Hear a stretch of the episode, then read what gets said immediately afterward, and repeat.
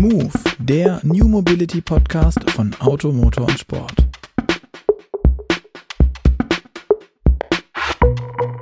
Hallo und herzlich willkommen zu Move, dem New Mobility Podcast von Auto, Motor und Sport. Mein Name ist Luca Leicht und auch heute hostet wieder einmal diesen Podcast mit mir mein sehr geschätzter Kollege Gerd Stegmeier, der Leiter unserer Online-Redaktion. Deswegen, hallo Gerd.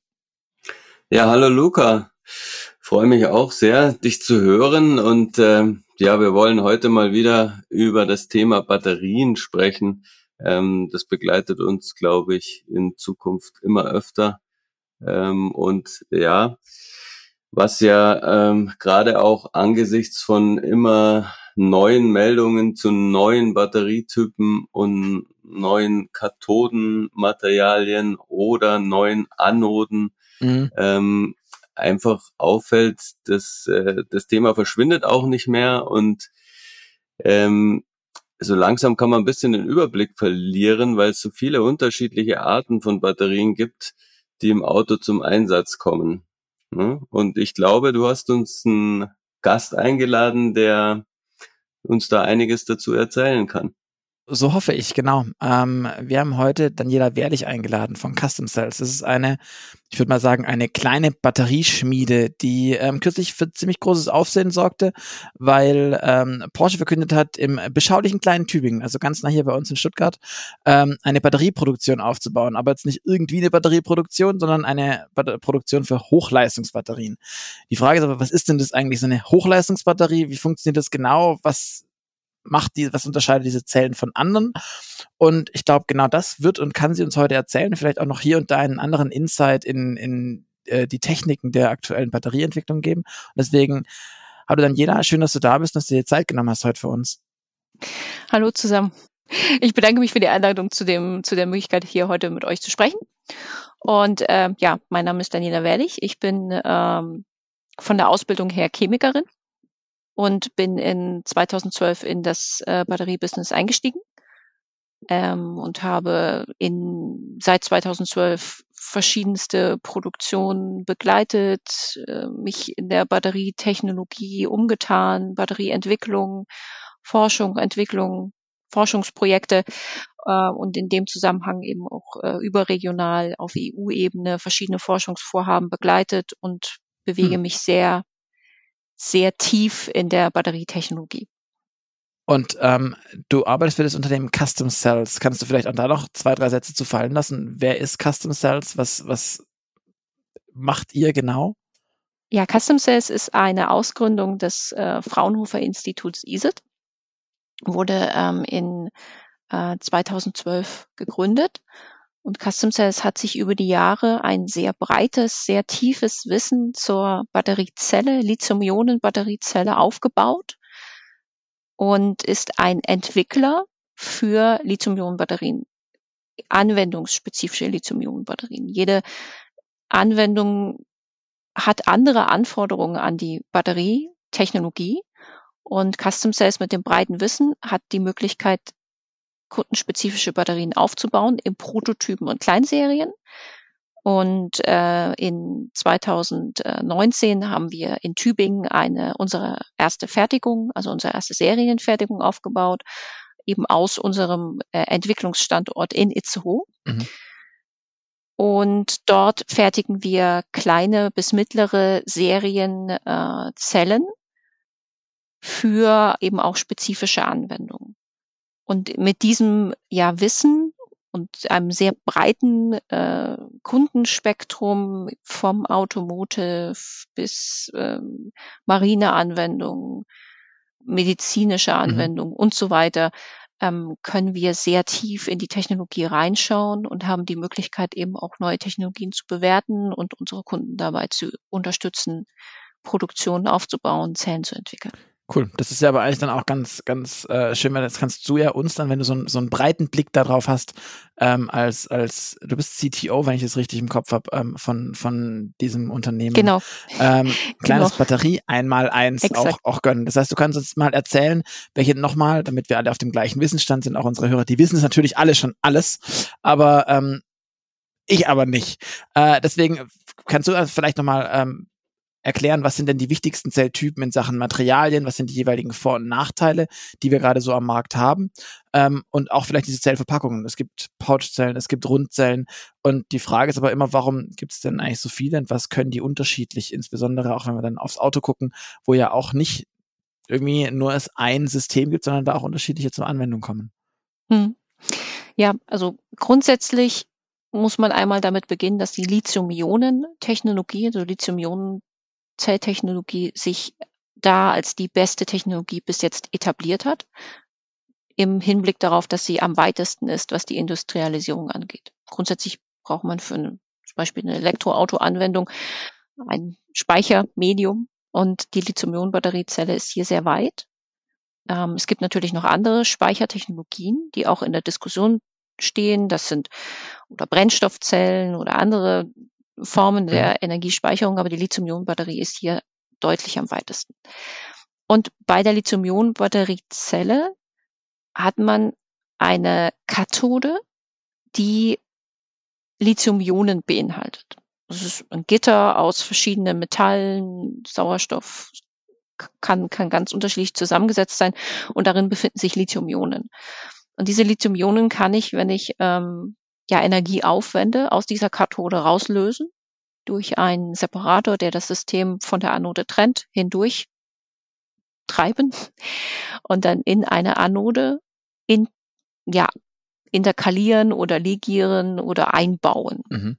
Dafür brauche ich Energie und das ist der sogenannte Ladevorgang und diese Energie kann ich dann zu einem späteren Zeitpunkt nutzen, weil die Lithium-Ionen freiwillig wieder zurückkehren in ihre Kathode.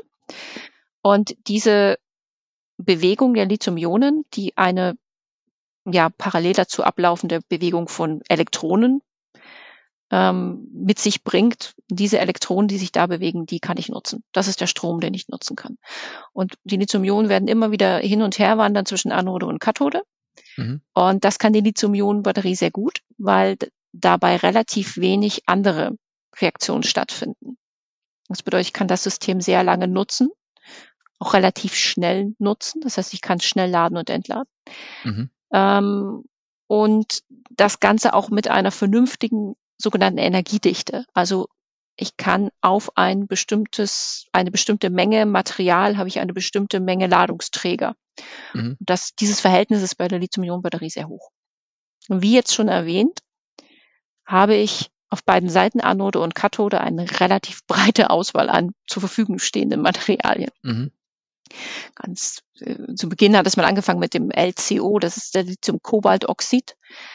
Wie der Name schon sagt, das Hauptmetall, was da verwendet wird. Also wir haben Lithium, wir haben einen Teil Lithium, mhm. einen Teil Kobalt und einen Teil Sauerstoff. Also zwei Teile Sauerstoff. Mhm. Und ähm, das zeigt uns schon, dass das Hauptmetall hier Kobalt ist. Und wir alle wissen, Kobalt ist Ähm, schwer, teuer, selten und wird unter ethisch nicht immer vertretbaren äh, Bedingungen abgebaut. Mhm. Es war aber das erste Material, das in den neunzigern überhaupt funktioniert hat. Ähm, dieses Kathodenmaterial ist auch immer noch heute in vielen gerade ähm, ja in, in vielen äh, Portable Devices, also in vielen äh, Handys und solchen Akkus noch zu finden. Mhm. Sport äh, für, für Drohnenakkus und so weiter. Da ist das noch viel vorhanden. Ähm, über die Zeit haben sich aber noch weitere Materialien entwickelt. Zum einen, dass man begonnen hat, dieses Metall Kobalt zu verdünnen. Mhm. Also diesen einen Anteil Kobalt, den ich habe, kann ich ja mischen mit anderen Metallen. Nickel, Mangan, Aluminium. Und so entstehen verschiedene weitere Mischverbindungen, wo ich einen bestimmten Anteil Kobalt noch drin habe, aber gemischt mit einem Anteil Nickel, Aluminium und so weiter. Mhm. Und da hat sich in den letzten Jahren immer mehr der Trend herausgebildet, dass der Nickelanteil immer weiter steigt. Jetzt sind wir schon bei über achtzig Prozent Nickel. Mhm. Und ähm, die restlichen Anteile sind äh, die Mangan und Kobalt. Und das führt einerseits dazu, dass die Materialien eine höhere spezifische Energiedichte haben. Das bedeutet, die äquivalente Lithium pro Gramm werden mehr. Mhm. Das heißt, das Material wird leichter.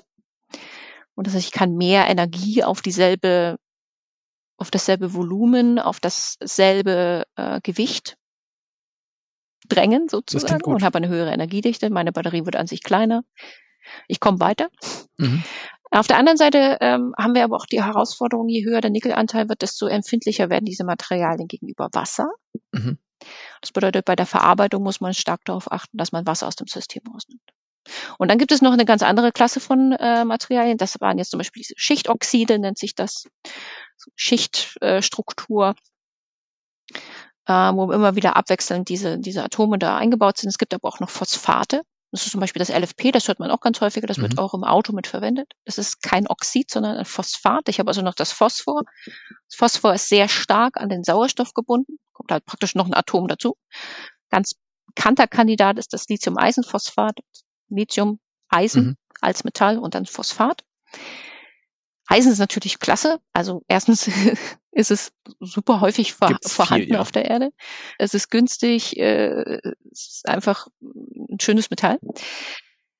Aber es ist ein Atom mehr drin. Das bedeutet, ich habe ein größeres Gewicht. Also mein Verhältnis Lithium-Ionen zu den restlichen Atomen wird schlechter. Das bedeutet, die Energiedichte mhm. reduziert sich. Und was zusätzlich noch dazu kommt, ist, dass die Spannungslage der daraus aufgebauten Zellen ebenfalls niedriger ist als bei den anderen Materialien. Das bedeutet, um eine bestimmte Spannung eines Gesamtsystems zu erreichen, brauche ich mehr Zellen. Mhm. Ich, wenn ich sie äh, parallel schalte, die Spannung addiere, wenn ich achthundert Volt haben will und ich habe eine Zelle, die hat drei Komma sieben äh, Volt oder ich habe eine Tre- Zelle, die hat nur drei Komma zwei Volt, dann brauche ich halt mehr Zellen, um bei achthundert Volt rauszukommen. Mhm. Und das ist ein bisschen Nachteil in dem System. Das System ist aber sehr sicher im Bezug auf die Stabilität dieser Materialien. Weil das Sauerstoff eben sehr fest an das Phosphor gebunden ist, haben wir hier höhere Sicherheiten. Mhm. Die Temperaturen, die zum Beispiel bei einem thermischen Durchgehen entstehen, sind geringer. Und deswegen hat das System durchaus seine Vorzüge. Aber durch die geringere Energiedichte wird meine Reichweite halt kürzer. Ich kann nicht mehr so viele Passagiere in mein Auto zum Beispiel reinladen. Mhm. Und äh, auf solche Dinge muss man dann mit achten. Auf der Anodenseite der Klassiker Graphit. Ähm, auch, wie gesagt, eines der ersten Systeme. Ganz, ganz zu Beginn hat man mal mit Lithium begonnen. Äh, ist dann aber relativ schnell zu dem Graphit ge- gekommen, dass man direkt äh, ähm, das Lithium aus der Kathode in das Graphit interkaliert. So nennt man das in dem Bereich. Ähm, das heißt, zwischen die Graphitschichten, das sind solche sechs, sechs, wie so, wie Bienenwaben sieht das aus, mhm. sind das so, so Schichten. Und zwischen diese Schichten kann man ähm, Lithium interkalieren. Das System funktioniert insofern sehr gut, weil es Graphit erstens sehr günstig ist. Ähm, zweitens die Volumenänderung, also die Ausdehnung, wenn ich das Lithium zwischen diese Schichten äh, interkaliere, muss ich diese Schichten etwas aufweiten. Das ist überschaubar beim Graphit, das sind nur ein paar Prozentpunkte, das geht. Das bedeutet, diese Diese mechanische Belastung dieses Materials ist nicht so hoch, wie wenn man zum Beispiel so einen kleinen Teelöffel hat und den biegt man mhm. immer wieder hin und her, irgendwann bricht er auseinander. Und so ähnlich muss man sich das vorstellen. Wenn ich mechanisch dieses Material sehr, sehr belaste, irgendwann zerbricht das. Mhm.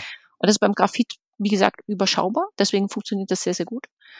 Ähm, und das Einzige, was ich dann eben da beachten muss, ist, dass das Lithium, das im Graphit eingelagert ist, eben sehr reaktiv ist. Das bedeutet, eine geladene Zelle, die ich öffne, da habe ich dieses sehr reaktive Lithium in dem Graphit drin und das reagiert halt sofort mit Wasser und Sauerstoff ab. Und dabei bildet sich Hitze und das kann sich entzünden. Die Energiedichte ist höher als alle Kathoden, das ist schon mal klar. Ähm, aber es gibt noch Materialien auf der Anode, die noch eine deutlich höhere Energiedichte haben. Zehnmal höher als das, was äh, Graphit liefert, ist zum Beispiel Silizium. Mhm. Silizium, da wird das Metall nicht interkaliert, sondern ligiert. Also ich habe zwei Metalle, die ich zusammenpacke und die ligieren praktisch, wie mhm. äh, äh, Messing zum Beispiel. Mhm. So eine Legierung ist das dann. Ähm, von der Reaktivität her ähnlich, äh, aber die Volumenänderungen sind deutlich höher. Ich bekomme halt mehr Lithium auf, also ich zehnmal mehr Lithium auf auf dasselbe Gewicht und entsprechend habe ich eine höhere Volumenänderung. Mhm. Und die kann bis zu hundert, zweihundert, dreihundert Prozent betragen, je nachdem, was für, was für Material ich habe. Damit muss ich rechnen im System. Okay. Erstens führt das zu einer schnelleren Alterung. Und zweitens muss ich diese Volumenausdehnung irgendwie kontern. Grundsätzlich hat das System aber eine sehr viel höhere Energiedichte und kann deswegen mehr Reichweite, auch unter Umständen mehr äh, eine, eine bessere Schnellladefähigkeit ähm, ja generieren. Und deswegen muss ich das ein bisschen abwägen. Und ich kann natürlich beide Materialien mischen. Mhm. Silizium, ähm, das ist auch das, ähm, womit ihr jetzt quasi bekannt geworden seid, weil Porsche auf äh, solche Hochleistungszellen mit Silizium-Anoden setzt, oder? Es wird, ja, also ähm, es ist definitiv angedacht, die Entwicklung auch in diese Richtung zu führen, ja. Okay. Ähm, ich bin gerade am Überlegen, ähm, wir haben jetzt quasi die, ähm, die zwei Elektroden mal durchgehechelt, was für Materialien in äh, Frage kommen. Und zuletzt hat, ähm, hat C A T L, der große chinesische Zellhersteller, eine Natriumzelle vorgestellt. Und Natrium ist ja jetzt in dem Fall, ähm, ja, ich weiß gar nicht, eigentlich ein Kathodenmaterial, ne? Ähm, aber es ersetzt das Lithium und nicht ähm, nicht irgendein Material von den Metallen, die du für die Kathode erwähnt hast. Ähm, wie bewertest du denn das? Ist, macht es Sinn, äh, sich von Lithium zu verabschieden? Einerseits, weil es ja auch ein bisschen schwieriger zu erzeugen ist. Ähm, und ähm, vielleicht nicht ganz so häufig wie jetzt Natrium, oder ähm, ist es ein Holzweg, weil Natrium einfach ähm, einfach geladen ist und, und nicht diese Energiedichten herbringt wie Lithium? Das ist tatsächlich eine ganz spannende Charakteristik der Batterietechnologie. Und das ist auch der Fehler in meinen Augen, der in den letzten Jahren immer wieder gemacht wurde in Europa, darauf zu warten, dass eine bessere Technologie daherkommt als die Lithium-Ionen-Batterie. Mhm. Ich will nicht ausschließen, dass irgendwann eine bessere Technologie da sein wird, aber darauf zu warten, ist zu diesem Zeitpunkt falsch. Mhm. Wir müssen lernen, Lithium-Ionen-Batterien zu entwickeln und vor allen Dingen zu produzieren. Die Natrium-Technologie hat den Vorteil, dass Natrium häufiger ist, ja. Natrium ist aber auch größer vom Ionenradius. Das bedeutet, vielleicht muss man mit anderen ähm, mit anderen ähm, Volumenausdehnungen rechnen bei den Materialien. Mhm. Die Elektrolyte werden anders sein. Und die, der Industrialisierungsgrad ist einfach noch nicht da, wo wir ihn jetzt brauchen. Sich zum jetzigen Zeitpunkt auf ein neues System zu stürzen, ohne das alte in der Tiefe zu beherrschen. Den Fehler haben wir, haben wir viele Jahre gemacht. Es mhm. wurde immer auf Lithium-Schwefel gewartet. Dann wurde auf Lithium-Sauerstoff gewartet. Und dieses ganze Warten hat dazu geführt, dass wir eben diese Erfahrung, die Produktionskapazitäten in den letzten Jahren nicht aufgebaut haben. Das müssen wir jetzt dringend nachholen. Das ist schön, dass das gemacht wird. Über das I P C E I sieht man, dass es wichtig ist.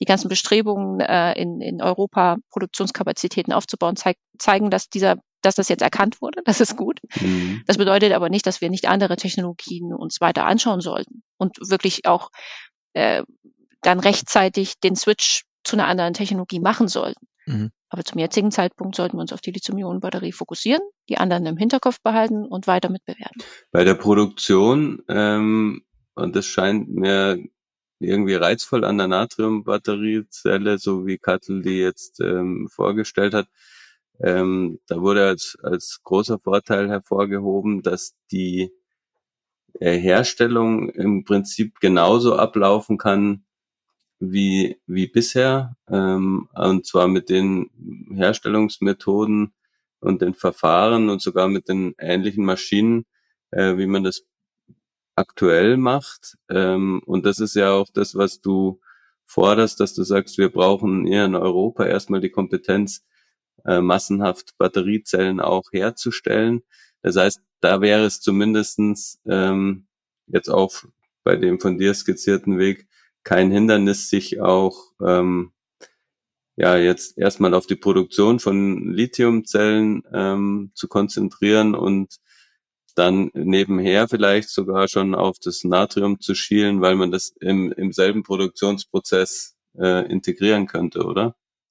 Also wichtige Faktoren sind da vor allen Dingen die Energiedichte. Eine neue Technologie muss mindestens die Charakteristika der Lithium-Ionen-Technologie erreichen, um wirklich in den Markt durchdringen zu können. Energiedichte, Ratenfähigkeit, Sicherheit, ähm, Kosten.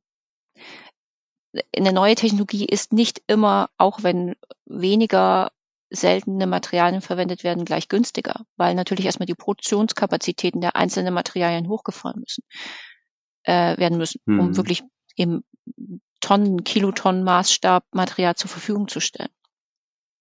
Und das bedeutet, diese ganzen Charakteristika müssen mitbewertet werden, damit eine Technologie die Chance hat, am Markt sich durchzusetzen. Mhm.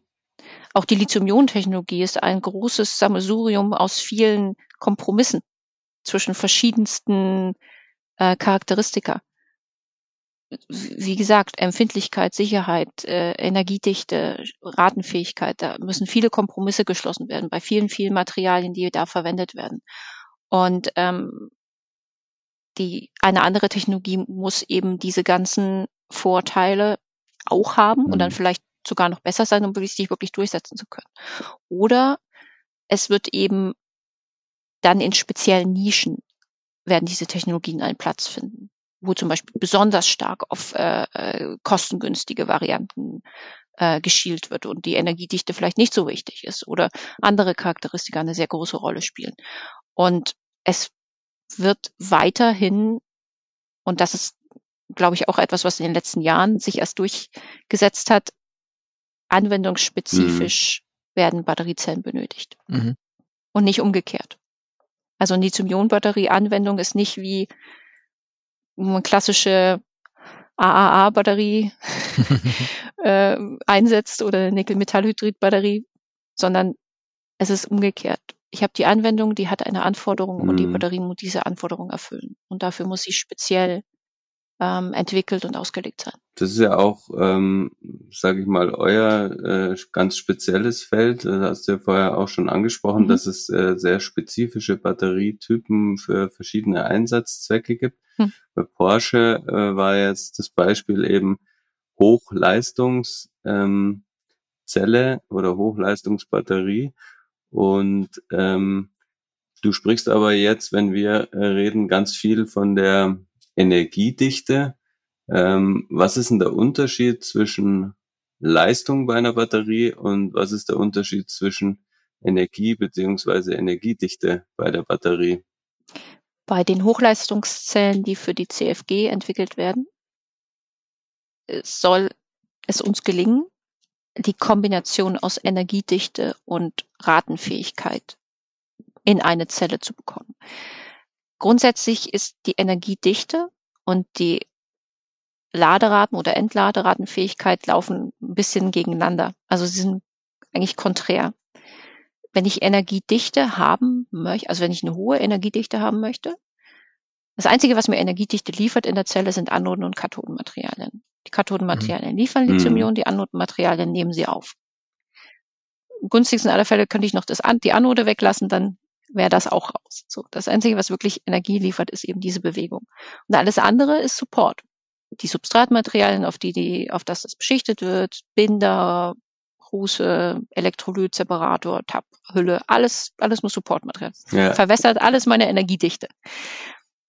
Und wenn ich jetzt eine hohe Energiedichte haben will, dann muss ich viel von dem rauslassen. Also zum Beispiel sehr dicke Beschichtungen, also sehr dicke Schichten auf die Substratfolien geben, damit ich weniger Separatorlagen habe und weniger von allem. Das bedeutet aber, wenn ich eine sehr dicke Schicht habe, dann mhm. haben meine Lithium-Ionen einen weiten Weg. Und irgendwann komme ich in Bottleneck. Irgendwann stauen sich Lithium-Ionen, können den Platz, wo sie hin müssen, nicht so schnell erreichen und dann steigt oder sinkt meine Zellspannung und wird früher die Abschaltspannung, die kritischen Abschaltspannungen entweder beim Laden oder Entladen erreichen und mhm. ich kriege weniger Kapazität aus meiner Zelle. Mhm. Das ist im Wesentlichen das Prinzip, weil ich irgendwo einen Stau in der Zelle erzeuge. Dann wäre es also sinnvoller, mhm. kleinere, dünnere Schichten und kleinere Partikel zu verwenden. Und damit kann ich hohe Ratenfähigkeiten erreichen. Ich kann schneller laden und entladen. So, und diese beiden Dinge sind konträr gegeneinander. Energiedichte und Raten und Zyklen, Ratenfähigkeit. Mhm. Und das miteinander zu verbinden, ist die hohe Kunst. Ja. Ähm, nur, nur um es nochmal deutlich zu machen, wenn du von Ratenfähigkeit sprichst, dann ist das letztlich ähm, das, was die Leistung der Batterie bestimmt, oder wie wie viele Ionen in welch kurzer Zeit ähm, aus den Elektroden raus oder rein können. Ja. Ähm, also ist die die Leistung ist quasi bezeichnet bei der Batterie ähm, die Fähigkeit, möglichst in in möglichst kurzer Zeit möglichst viel Ladung abzugeben oder aufzunehmen. Hm? Exakt. Man spricht in der Lithium-Ionen-Batterie mhm. von der sogenannten C-Rate. Ein C ist eine Stunde Ladung oder Entladung.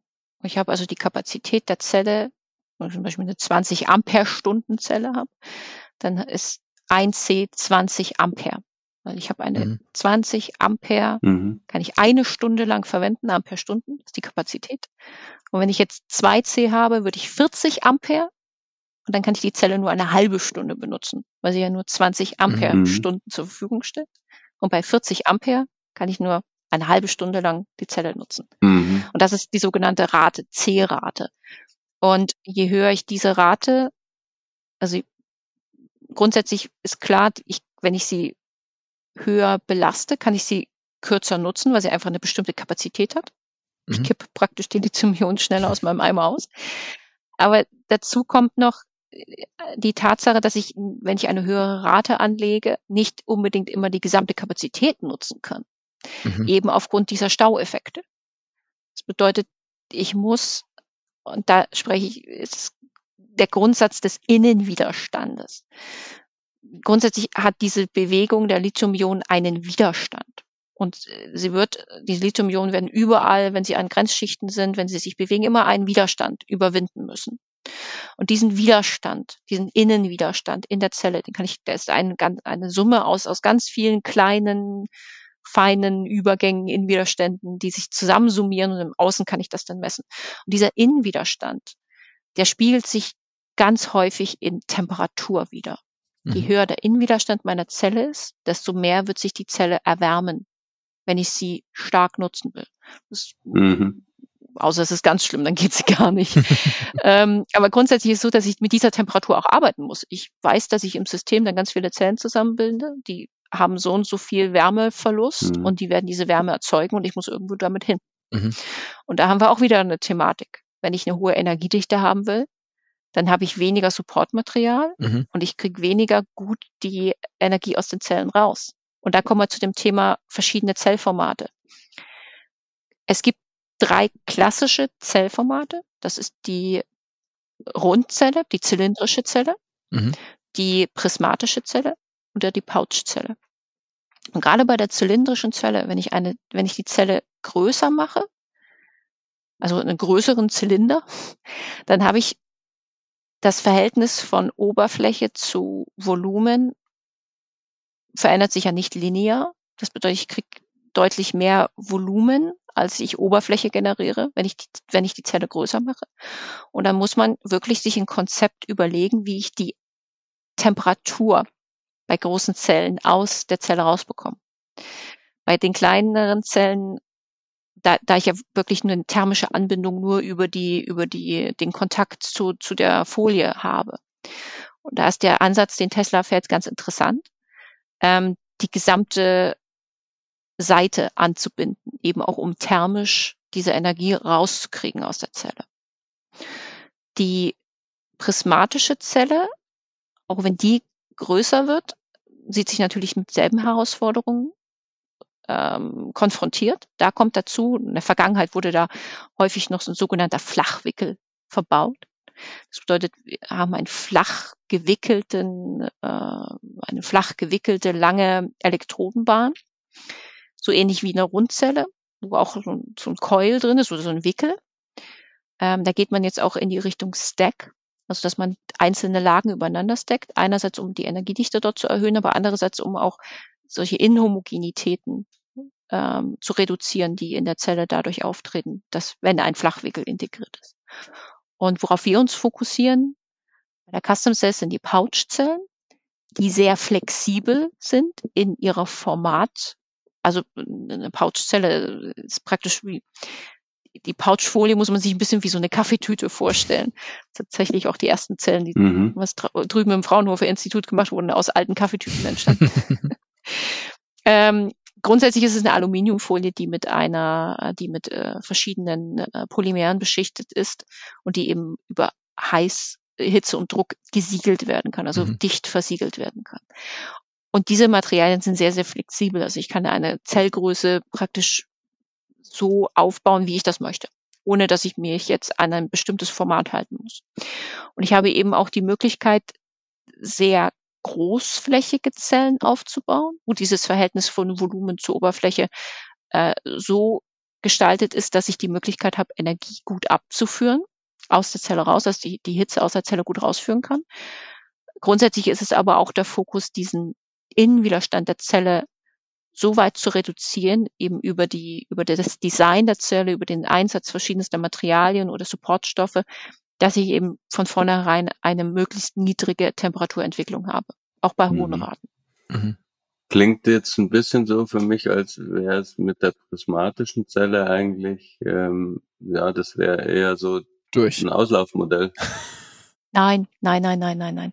Das, das würde ich nicht sagen an dieser Stelle. Alle drei Varianten, es hat sich in den letzten Jahren, und das wurde viel diskutiert in, in den, in den, in den Kreisen, welches ist das richtige Format. Es hat sich nichts etabliert, mhm. weil alles seine Vor- und Nachteile hat.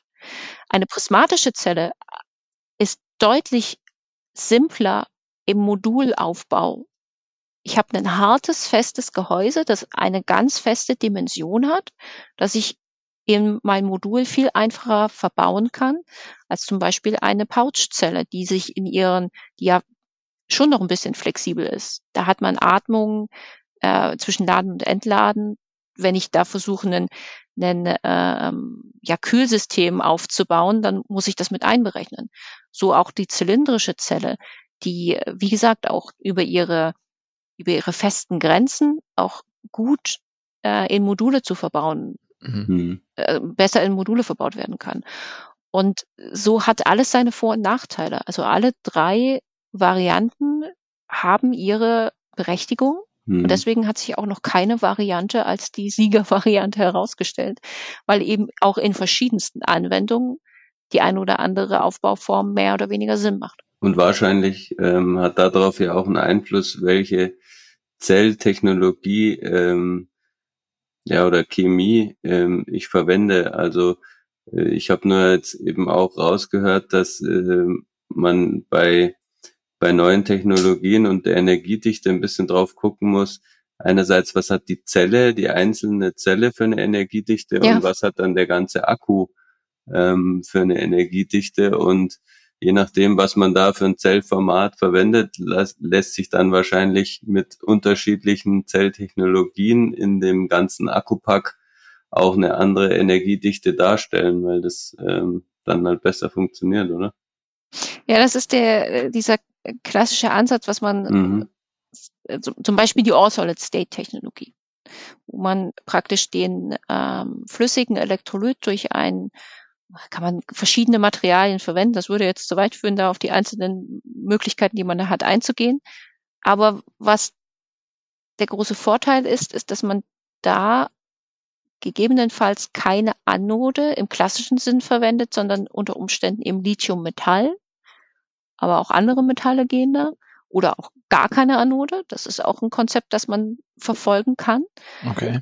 Und da hat man es, die Möglichkeit, sehr, sehr hohe Energiedichten zu erreichen. Mhm. Aber dieses System braucht in den meisten Fällen einen relativ hohen Druck, einen hohen Außendruck, um zu funktionieren. Das bedeutet, wenn ich auf Zellebene noch recht gut dastehe und das Ganze dann zu einem Modul zusammenbauen muss und dann da irgendwo große Metallplatten reinbauen muss, um den Druck aufzubauen, oder ein Hydrauliköl, um das Ganze dann unter den entsprechenden Druck zu setzen, dann muss ich das mit einrechnen. Und dann mhm. kann es sein, dass ich diesen Vorteil der Energiedichte dann da vielleicht wieder komplett verliere, wenn ich mein Modulsystem nicht entsprechend geschickt auslegen kann, um wirklich diesen diesen mhm. Vorteil mit rüber zu retten. Verstehe.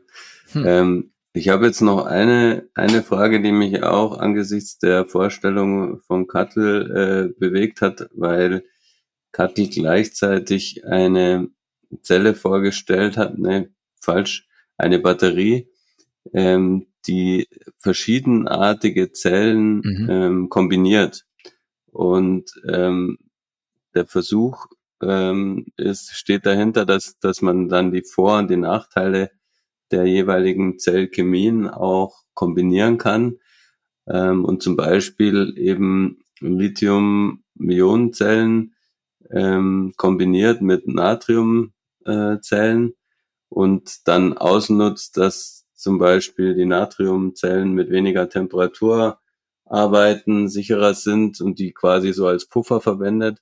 Gleichzeitig wurde auch gesagt, dass Natriumzellen grundsätzlich eben ähm, sehr leistungsstark sind, ne? Auch wenn sie nicht die hohe Energiedichte haben. Und so möchte man sich quasi aus dem Profil der ähm, einzelnen äh, oder der unterschiedlichen Zellchemien ein ein besseres Gesamtprofil zusammen äh, mixen. Also quasi so eine Hybridbatterie. Ähm, ist es aus deiner Sicht ähm, ein lohnender Weg? Ja, also das sind Ideen, die ähm, auch schon in der Vergangenheit diskutiert wurden, diese Lithium-Ionen-Batterietechnologie mit anderen Technologien auch zu kombinieren, mhm. zum Beispiel auch Ultracaps, um wirklich Peaks aufzufangen, ähm, sehr schnell zu reagieren und dann die ähm, die langsameren Ladungen, die höher energetischen Ladungen ähm, in die Lithium-Ionen-Batterie abzuführen. Also wirklich diese Kombination aus Energiedichte und Leistungsfähigkeit äh, zu kombinieren. Das sind auf jeden Fall interessante Ansätze. Man muss aber beachten, dass, wie, wie ihr ja schon gesagt habt, beides hat Vor- und Nachteile und dass man sich bei den, dass man sich nicht die Nachteile Also man muss diese Systeme, diese Hybridsysteme sehr, sehr gut verstehen und mhm. sehr gut verstehen, wie sie aufeinander reagieren. Ähm, es hat in der Vergangenheit schon häufig die, die, die, die Bestrebung gegeben, verschiedene Dinge zu kombinieren. Und in vielen Fällen ist es halt so, dass man nur die Nachteile kombiniert und die Vorteile dabei irgendwie verloren gehen. Aber es passiert auch äh, tatsächlich, dass solche, solche Gemische, Blends zum Beispiel aus verschiedensten Materialien dann eben wirklich auch einen Vorteil generieren. Mhm. Da, da muss man ein bisschen drauf achten. Mhm. Und diese Systeme muss man sehr, sehr genau untersuchen und sehr genau verstehen, auch ob wirklich diese Ausnutzung oder diese Nutzung, die man sich überlegt hat, dann auch so stattfindet. Ähm, ob wirklich alle Grenzflächen richtig betrachtet und berechnet wurden, dass der Strom dann auch wirklich in diese, in diesem Nutzungsfall so reagiert und die, die geringsten Hürden dann da findet, wo, wo er wirklich zum Einsatz kommt. Ähm, klassisch zum Beispiel, wenn man verschiedene ähm, Elektrolyte bei dem All-Solid-State-Ansatz mischt, ähm, kann es dann schon mal passieren, dass die, dass die Ionen dann den anderen Weg wählen, als man eigentlich vor, vorher gesehen hat. Und ähm, dass man dann die Vorteile nicht so kombiniert bekommt. Mhm. Da, wie gesagt, also wenn man Dinge kombiniert und das System na, verkompliziert oder noch komplexer macht, dann muss mhm. man es sehr, sehr genau verstehen. Und das äh, hat natürlich auch Herausforderungen dann an die Produktion, ähm, je nachdem, wie das kombiniert wird. Ob es in, also in einer Zelle kann man das in dem Fall dann wahrscheinlich nicht kombinieren, ähm, aber wenn man dann mehrere Zellen zusammenbringt oder mehrere Speichermodule zusammenführt, dann hat man die Herausforderung an die an die Elektronik dann entsprechend. Denn die kommt natürlich bei der Lithium-Ionen-Batterie immer noch mit dazu. Mhm. Die Elektronik ist, also die Zellen müssen intelligent gesteuert sein und die entsprechenden Elektroniken müssen die Charakteristika der unterschiedlichen Zellen dann entsprechend auch verarbeiten können. Aber es sind durchaus interessante Ansätze, die auf jeden Fall einen Mehrwert bringen können, wenn man das System entsprechend gut kennt und versteht. Wir hatten ja jetzt, ähm, du hast immer wieder von dem Thema Produktion gesprochen. Jetzt ist es so, dass dass wir in Asien ja in gewisser Weise eine eine Vormachtstellung der der Produktion haben in in in der Sache in der Sache Batterie. Ähm, und Europa versucht gerade so ein bisschen nachzuziehen. Ähm, zunächst würde mich mal interessieren, wie siehst du, das muss Europa wirklich da so nachziehen? Ich meine, ihr wollt jetzt eine Batterieproduktion aufbauen, du wirst sicherlich dafür sein. Ähm, aber warum ist es so wichtig, dass dass auch diese Unabhängigkeit von Asien da ist und was wäre der Vorteil, wenn wir das hier in Europa machen? Außer jetzt mal ganz stumpf die das Wissen hier zu haben und, und das C O zwei zu sparen. Aber können wir auch irgendwas verbessern, wenn wir das hier machen? auch an der Zelle konkret oder an den, an den Modulen, an den Batterien? Ja, also es ist grundsätzlich so, dass man ja immer die Möglichkeit hat, auch Verbesserungen einzubringen in den Prozessen, wenn man die Prozesse f- vor Ort selber führt. Mhm. Das bedeutet höhere Effizienzen und die Einsparung von C O zwei ist da tatsächlich etwas, aber auch die, die, die höhere Effizienz und die, die höhere Ausbeute bei der Produktion selbst. Gerade die Produktion von großen formatigen Lithium-Ionen-Batteriezellen ist etwas, das noch sehr ausschussreich ist. Also hm. nicht, nicht alle Zellen sind Gutzellen, die dabei rauskommen, weil es ja auch in, in hohen Geschwindigkeiten stattfindet. Da sind auf jeden Fall Verbesserungspotenziale. Und wenn die Zelle, wenn man die Zelle selbst produziert und auch entwickelt, hat man nur dann die Möglichkeit, auch die Zelle zu verbessern in ihren Leistungsparametern. Und was dazu kommt ist, was ich ja schon mehrere Male erwähnt habe, die Anwendung wird verschiedene Lithium-Ionen-Batteriezellen verlangen oder bedarf angepasster Lithium-Ionen-Batteriezellen. Und wenn ich das nicht steuern kann, dann ist am Ende meine Anwendung entweder schlechter oder besser. Mhm. Es ist nicht mehr wie beim, beim klassischen Verbrennungsmotor, dass der Motor die das Auto definiert, sondern die Batterie definiert das Auto. Mhm. Und wenn ich nicht weiß, wie ich sie herstelle, entwickle und wenn ich sie nicht selber produzieren kann, dann habe ich keinen Einfluss darauf, wie gut am Ende mein Auto ist. Ich kaufe mir das zu und baue das rein, das ist so gut, wie die Batterie dann ist. Mhm. Kann ja sicherlich nicht drumherum das System noch steuern, aber irgendwo sind dann die, äh, kommt man dann an den Limit. Und deswegen ist es wichtig, diese Produktion in Europa zu haben. Außerdem ist es natürlich für den Wirtschaftsstandort Europa extrem wichtig, diese Technologie, diese, diese Produktion ähm, aufzubauen und entsprechend in die Zukunft zu investieren an der Stelle. Plus, ich spare die gesamten Transportwege, weil die Anwendung, also nicht die gesamten, aber ich spare einen Großteil der Transportwege, weil die Zelle hier dann auch zur Anwendung kommt und nicht nochmal um den halben Globus gefahren werden muss. Und wenn wir uns jetzt ein, ein S K I, ein C A T L und wie sie alle heißen anschauen, die in Asien produzieren zum großen Teil, ähm, dann produzieren die ja trotz allem schon für, für Kunden. Und so wie ich das zumindest mal mitbekomme, gibt es da natürlich auch klare Lastenhefte und klare Ideen und Wünsche von den Herstellern an die Batterieproduzenten, was diese Batterien leisten sollen. Ähm, so wie das aber gerade von, von deiner Seite aus klingt, ist es für mich so ein, die haben da eh was rumliegen in irgendeinem Hochregallager und dann kommt ein Mercedes, B M W, Renault, wer auch immer und sagt, wenn ihr mir dafür einen guten Preis macht, dann dann nehme ich euch das ab. Ähm, und es sei gar nicht so spezifisch drauf drauf ähm, entwickelt hin, dass diese dass diese Zellen, dass diese Module am Ende in einem Auto landen, sondern die hätten, wenn es dumm läuft, so wie es ja ursprünglich beim Tesla auch war, eigentlich auch in einem Laptop landen können oder sonst irgendwo. Ist es so oder ist es jetzt zu einfach gedacht? Es gibt schon entsprechende Lastenhefte, die von den Kunden an die Batteriehersteller gerichtet werden. Am Ende, wenn es aber zu einem, zu einer Verknappung kommt, und das ist in den vergangenen Jahren passiert, dann nimmt man, was man kriegen kann. Okay. Und wenn man abhängig ist und nur eine bestimmte Zelle steht zur Verfügung in einer bestimmten Ausführung, dann habe ich keine andere Wahl. Ich habe ja keine Alternative als Kunde. Und es gab in der Vergangenheit ähm, Abkündung, Abkündungs, Kündigung, also Abkündungswellen von großen Zelllieferern, die gesagt haben, also euch beliefern wir jetzt nicht mehr.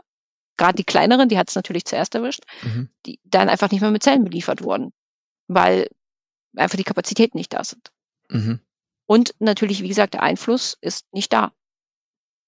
Man kann das Lastenheft geben und man kann natürlich prüfen und entsprechend, und da kommen sicherlich auch gute und, und richtige Zellen bei raus, aber ich kann halt nicht spezifisch darauf eingehen.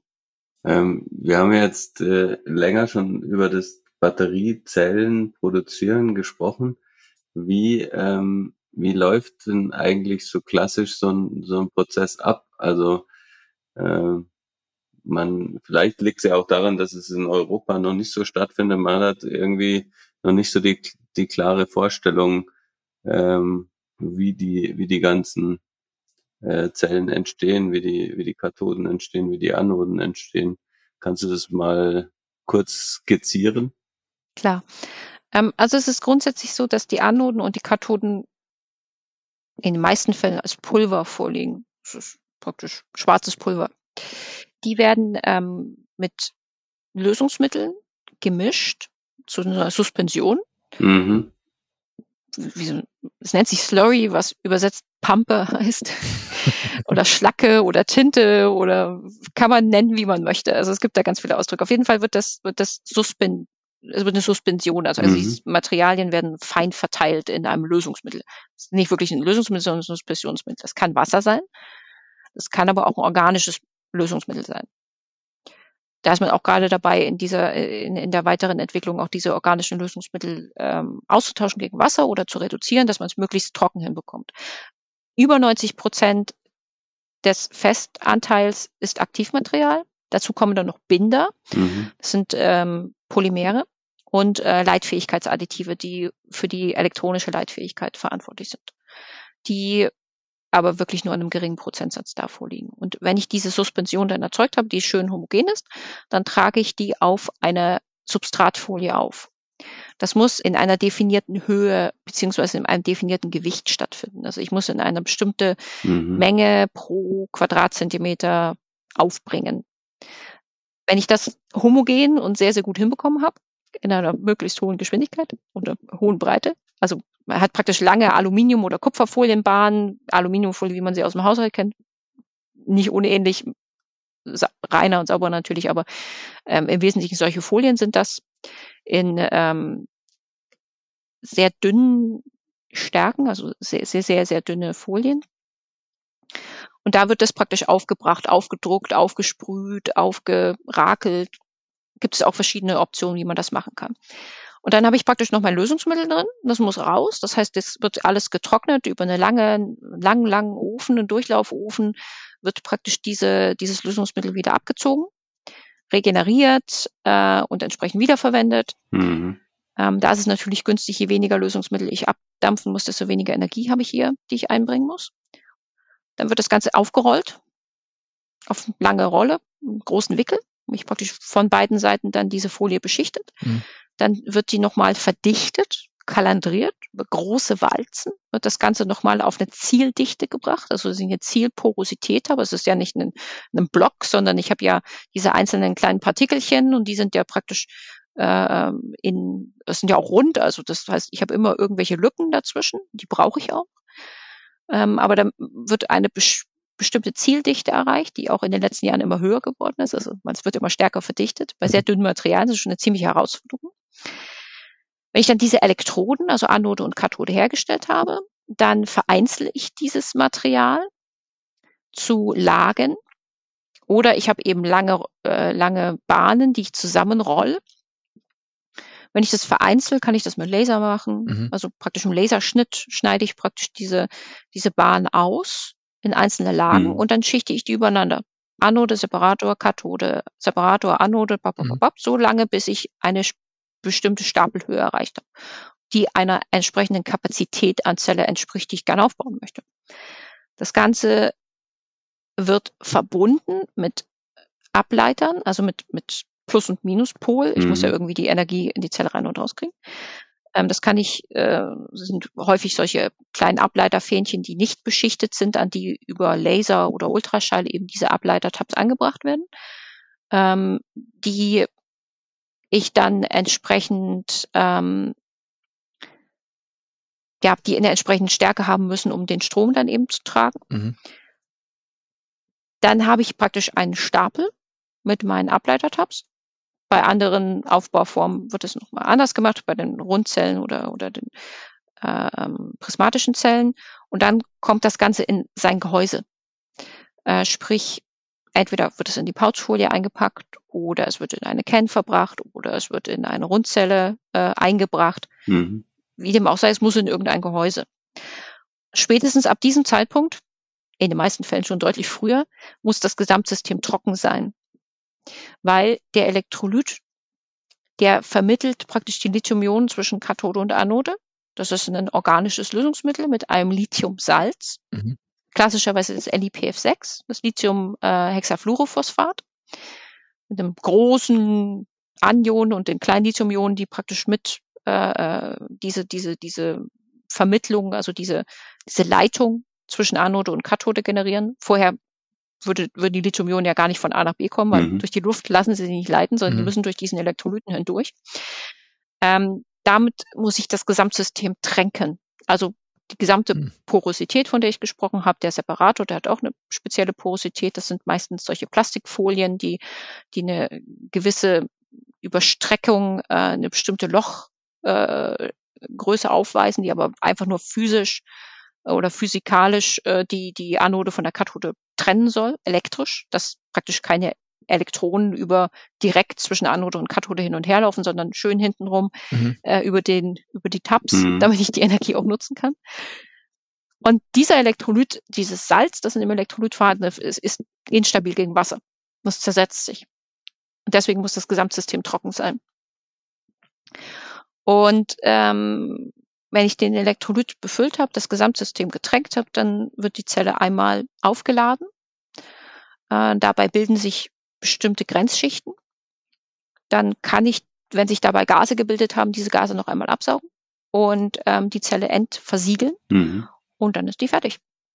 Das sind alles hochpräzise Prozesse. Es gibt immer, also wenn ich Chemikalien habe, es gibt Normalgrade, Laborgrade, Analysegrade und Batterygrade. Batterygrade ist mit immer eines der saubersten und reinsten äh, Grades.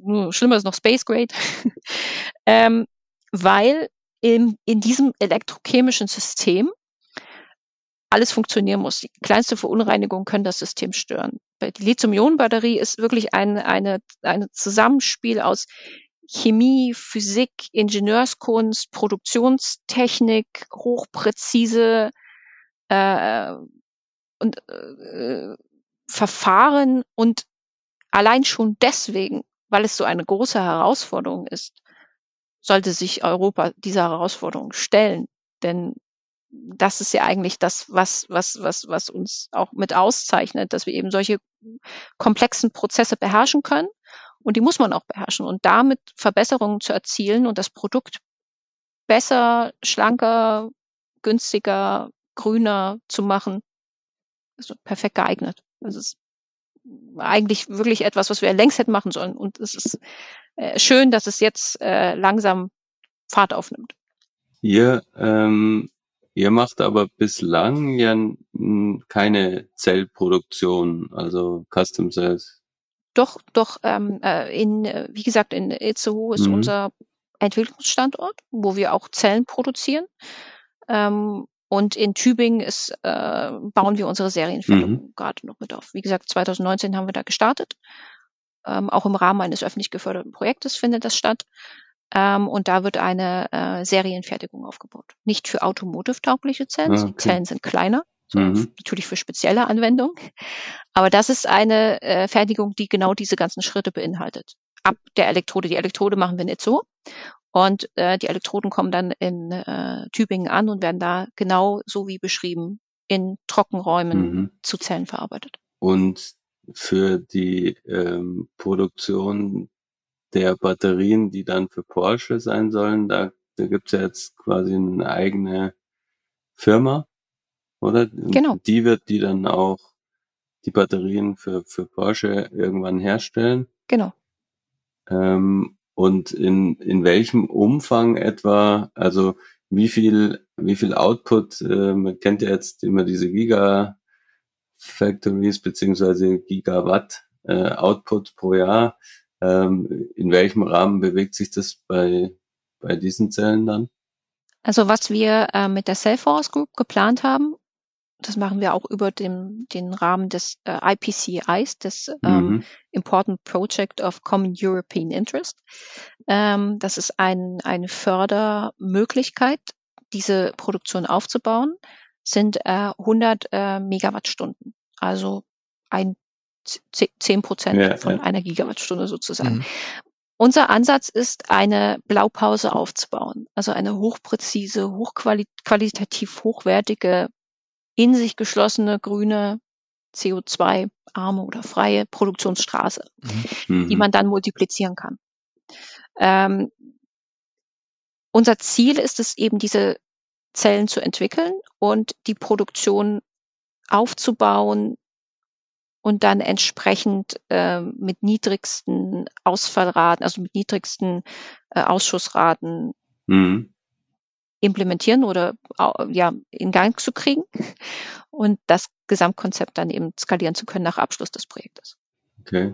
Kannst du das vielleicht nochmal skizzieren, was, was diese Ausschussraten bedeuten? Ich finde das nämlich ganz spannend. Ja, grundsätzlich ähm, jeder dieser Prozesse, den ich, die ich beschrieben habe, kann ähm, hat Ausschuss. Also die Beschichtung, da habe ich Ausschüsse, da da läuft läuft nicht immer alles so wie soll. Also ich habe ähm, Fehlstellen, ich habe ähm, Reste, die irgendwo auftreten. Ähm, und in allen anderen Prozessen auch kann immer Fehlstellen, Fehler passieren, Zellen, die nicht funktionieren, mhm. Material, das nicht gut genug ist, um Zellen verbaut zu werden. Und diesen Ausschuss zu reduzieren, das ist eine große Herausforderung, weil die Prozesse halt sehr schnell sind, ähm, eben qualitativ hochwertig ablaufen müssen. Und äh, natürlich. Aber, aber, aber bei welcher Größe befindet man sich da? Wie viel, wie viel Meter dieses des, des Alubands beispielsweise von hundert Metern sind denn dann beispielsweise Ausschuss, weil da was nicht funktioniert, so im Schnitt? Beziehungsweise was ist da die Zielgröße? Klar, null Prozent Ausschuss, aber in welchen Bereichen findet man sich da? Also wie viel, aber für, um, um ein Gefühl zu kriegen, wie viel Try and Error ist die Batteriezellenproduktion noch aktuell? Also wenn die Produktion gut läuft, dann ähm kann man, ich kann es jetzt nicht für jede Produktion weltweit sagen, aber man Keine Frage. bewegt sich da schon in dem Bereich neunzig Prozent. Mhm. Und in, in dem Bereich, also wo wir hinwollen, ist definitiv über neunzig Prozent äh, gut Material, Output. Mhm. Ähm, aber gerade bei großen Zellen bewegt man sich teilweise eben noch unterhalb von neunzig Prozent.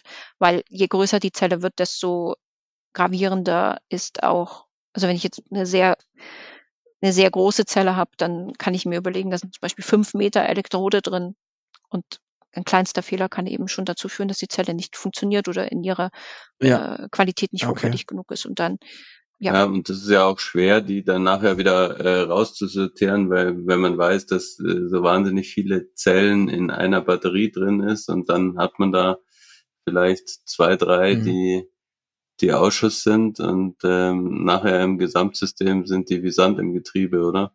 Ja, ja, also Qualität mhm. spielt eine äh, übergeordnete Rolle. Also es gibt sehr viele Qualitätschecks, äh, Quality Gates in so einer Produktion, die auch ähm, in der entsprechenden Geschwindigkeit ablaufen müssen. Das bedeutet auch die äh, Herausforderungen an Maschinenbau, an äh, visuelle Kontrollen, an weitere Kontrollen ist natürlich entsprechend. Was mich noch interessieren würde, das von dir skizzierte, ähm, diese Megawatt-Fabrik äh, und die Zellen, die da rauskommen, bei welchen, welchen Kostenfaktor siehst du da im, in Relation zu den bisherigen Zellen, die so auf dem Markt sind? Also wie viel teurer muss denn sowas werden, etwa? Das ist ziemlich schwierig einzuschätzen, denn wenn man neue Verfahren implementiert, zum Beispiel die Reduktion von Lösungsmitteln, Ähm, weniger Energie verwendet für für ähm, die Produktion, dann äh, kann man natürlich auch die Reduktion von Zellpreisen mhm. erreichen. Es ist immer extrem schwierig, ähm, das so pauschal zu sagen. Also es ist nicht so, dass ihr jetzt sagt, weil es Hochleistungszellen sind, sind die auch so und so viel teurer, sondern es hängt halt auch hier wieder total von der Produktion ab und wie gut ihr das hinkriegt. Ja. Exakt. Es ist abhängig von der Produktion. Je weniger Ausschuss ich habe, desto mehr mhm. kann ich, das günstiger wird mein Preis. Je mhm. weniger, je mehr regenerative Energien ich verwenden kann, je besser ich meine Energie vielleicht sogar selber erzeugen kann oder im Kreis fahren kann, desto ja. mehr spare ich da an der Stelle. Das muss nicht zwangsläufig bedeuten. Das Einzige, was man hat, ist, wenn man mit kleineren Mengen beginnt, hat man natürlich nicht diese Skaleneffekte. Mhm. Aber die rechnen wir ähm, natürlich nach. Also wir werden aufwendige ähm, Rechnungen auch durchführen, äh, wie es in der Skalierung dann aussehen würde, mhm. um das dann äh, entsprechend zu beschreiben. Mhm. Ähm, aber der Fokus ist natürlich schon darauf, dass es jetzt nicht ähm, ja absolut fern aller Realität zu teuer wird. Das, mhm. das würde auch keinen Sinn machen. Mhm. Es wird natürlich anders sein und ähm, auch aufgrund der Materialien, vielleicht auch aufgrund der Prozesse, aber wir werden uns das Gesamtsystem betrachten und wirklich an allen Stellen ähm, Effizienzsteigerungen mhm. und Qualitätssteigerungen mhm. implementieren. Ähm, jetzt haben wir so viel über die Batterien als Herz vom Elektroauto gesprochen. Ähm, fährst du selber ein Elektroauto? Ich fahre einen Benziner, den ich geerbt habe. Okay. Und ähm, würdest du denn würdest du denn gerne bald mal Elektroauto fahren? Ich muss gestehen, ich bin noch nie Elektroauto gefahren. Das oh, ist voll ja. traurig. Ich mache das jetzt schon so lange und ich habe das noch nicht, durfte noch nicht, weil irgendwie muss ich immer, ich bin immer nur am Arbeiten. Ich komme okay. gar nicht zu sowas. Ja, grundsätzlich schon, auf jeden Fall. Äh, sehr, sehr gerne. Ähm, äh, hat sich bis jetzt einfach noch nicht ergeben, weil ich, wie gesagt, meine Autos bis jetzt immer irgendwie durch Opportunität erhalten sehr habe. Gut. Die waren immer einfach, es hat sich eine Möglichkeit ergeben, ein Auto ja. noch bis zum Ende aufzufahren. Ja. Ich, ich glaube, glaub, wir müssen, wir müssen mal eine, eine Möglichkeit schaffen und dich besuchen, dass du Elektroauto fahren kannst. Genau. Ja, die Kollegen haben auch alle, also es wär, haben auch ganz viele hier Elektroautos. Ich müsste einfach mal jemanden sagen, jetzt nehme ich mal mit. Dann bin ich auch mal drin. Ich sehe das auch gerne. Also es sind auch hier in der Gegend sehr, sehr viel mehr Elektroautos jetzt inzwischen schon unterwegs, was sehr schön ist. Und auch mhm. bei uns in der Firma haben wirklich viele, viele schon Elektroautos. Ich nur noch halt einfach noch nicht. Wenn du jetzt eins aussuchen würdest und nach dem, was worüber wir vorher gesprochen haben, wäre dir wichtiger, äh, wie schnell kann das laden oder wäre dir wichtiger, wie weit kommt es, das Elektroauto? Grundsätzlich ähm, geht ja beides Hand in Hand. Wenn ich nicht Wenn ich nicht so weit komme, dann ist es gut, wenn ich schneller laden kann. Ja, genau. Dann ja, okay. kann ich halt schneller, bin ich halt schneller wieder unterwegs. Ähm, muss aber sagen, dass äh, ich, wenn ich so mein tägliches Leben betrachte, ich beide Themen gar nicht so sehen würde. Ich muss weder schnell laden noch weit kommen, weil ich, weil der, der, der, die, die Wege, die man mhm. doch so nimmt, die sind überschaubar. Wenn man so das tägliche, also die zweimal im Jahr, die man mhm. irgendwie sechshundert Kilometer fährt, gut, die kann man ja noch ab, abarbeiten, aber so den, den, die üblichen mhm. Entfernungen ja. sind ja im täglichen Leben. Wenn das mal fünfzig Kilometer am Tag sind und dann ist man auf Arbeit oder zu Hause, da hat man eigentlich schon diese Fahrprofile, mhm. wo man sich da wenig Sorgen machen müsste um weder das eine noch das andere. Gut. Ich würde sagen, ähm, wie so oft in diesem Podcast übergebe ich für die A B Fragen an den Luca, der dir das kurz erklärt, was wir vorhaben. Genau. Und ähm, dann denke ich, äh, kommen wir damit auch zu einem Ende. Genau. Ähm, genau, du kriegst noch kurze A B Fragen. Das heißt, du entscheidest dich für das Entweder-Oder. Ähm, ich stelle dir einfach eine Entweder-Oder-Frage und dann, wenn es eine kleine Geschichte oder eine kleine Begründung dazu gibt, warum jetzt dies oder das, lass uns gerne wissen. Deswegen, wir fangen direkt an. Bist du mehr der Typ Streaming-Dienst oder C D und Schallplatte? Hm. Ich glaube, es ist gerade im Wandel von, von äh, C D auf Streaming. Ich dachte schon wieder andersrum, das wäre auch schön. Früher alles noch, ich habe früher, früher alles, alles noch ein bisschen analoger gemacht und jetzt eher in mhm. die Richtung äh, mehr digital, mhm. was praktischer ist. Bist du der Typ Ferrari oder Tesla? Fahrrad. Okay. Mir, mir, mir ist, mir ist Geschwindigkeit beim, beim Fahren tatsächlich gar nicht wichtig. Ich fahre super gerne Auto. Mir macht das einfach Spaß, das, das, das Gerät zu bedienen. Mhm. Ich schalte eigentlich auch ganz gerne, obwohl ich auch schon Automatik gefahren habe. Aber Geschwindigkeit ist mir in beiden Fällen nicht, nicht so hundertprozentig. Ich benutze einfach gerne das Gerät mhm. und äh, ähm, finde das eigentlich, wie gesagt, ich fahre wirklich super gerne. Ähm, aber sowohl Ferrari als auch gut Tesla ähm, sind ja auch sehr für ihre Sportlichkeit bekannt. Das ja. ist natürlich auch Porsche. Ähm, ich habe aber einfach gerne auch Spaß am, am, am durch die Landschaft gurken. Okay. Klassischer Sonntagsfahrer. ähm, Apple oder Google? Google. Apple ist mir zu komplex. Also, oder nee, nee, gar nicht komplex, sondern nicht so intuitiv wie Microsoft. Ich, mhm. Mein Mann ist Apple-User und ich kann immer nicht verstehen, wieso er nicht weiß, wo er was hingespeichert hat. Ich, da, mir, vielleicht muss man sich näher damit beschäftigen, aber von der, von der Intuitivität, das, ja, was Bedienung betrifft, ist Microsoft eigentlich und Google, ja, die sind da sehr ähnlich, ja. Wenn man es gewöhnt ist. Bist ja. du mehr der Typ Loft in der Stadt oder altes Bauernhaus auf dem Land? Tagesformabhängig. Ich kann mich für nichts entscheiden. Das ist furchtbar. Ich bin, kann mich für nichts entscheiden. Beides macht Spaß. Ich habe lange Zeit in der Stadt gewohnt, jetzt wohne ich eher auf dem Land. Ist beides okay. Kann man mit beiden leben. In Sachen Datenschutz und A G Bs, bist du der Aluhut-Typ oder liest du das alles und liest du das alles durch oder accept all und klickst dich durch? Ich habe gelernt, dass man keine Chance hat, dem Hacker zu entkommen. Es gibt keine Möglichkeit. Du hast keinerlei Chancen, es sei denn, du bist nicht im Internet. Deswegen lese ich mir es nicht durch. Du hast einfach keine Chance. Einfach. Okay. Im Zweifelsfall schummeln sie dir einen Rubber-Ducky unter und dann war es das. Also von daher, ich habe einfach keine Geheimnisse und dann ist es okay. Du, kling, du, klingst, irgendwie, du klingst irgendwie sehr erfahren, als hättest du schon äh, äh, Kontakt gehabt. Was ich jetzt nicht hoffe. Ach, ich habe einfach nur breit gestreute Interessen, sagen wir es mal so. Und äh, okay. Und äh, gerade und, und, und weiß einfach, dass man, wenn, da hat man einfach keine Chance. Da ist man einfach, mhm. n- nichts kann einen da schützen. Mhm. Und dann ist es einfach besser, keine Geheimnisse zu haben und was ist schon. ähm, bist du mehr Adrenalin oder eher so Ruhe? Also Fliegen, Fischen oder Motorradfahren? Vermutlich eher Ruhe, oder? Wenn, wenn ich ans Rumgurken ähm, denke. Nee, gar nicht mal so. Ich setze mich in jedes äh, jedes Fahrzeug äh, auf der Kirmes, als es sowas noch gab, äh, in alles rein. Motorrad als Beifahrer, muss ich aber sagen, ähm, da, da fehlt mir so ein bisschen die Sicherheit. Aber grundsätzlich hänge ich mich an alles ran und setze mich in jede Achterbahn und alles rein, was was geht. Okay. Hauptsache, ich um, muss Star aber keinen Wars Sport oder machen. Star Trek? Beides. Ich mag beides. Okay.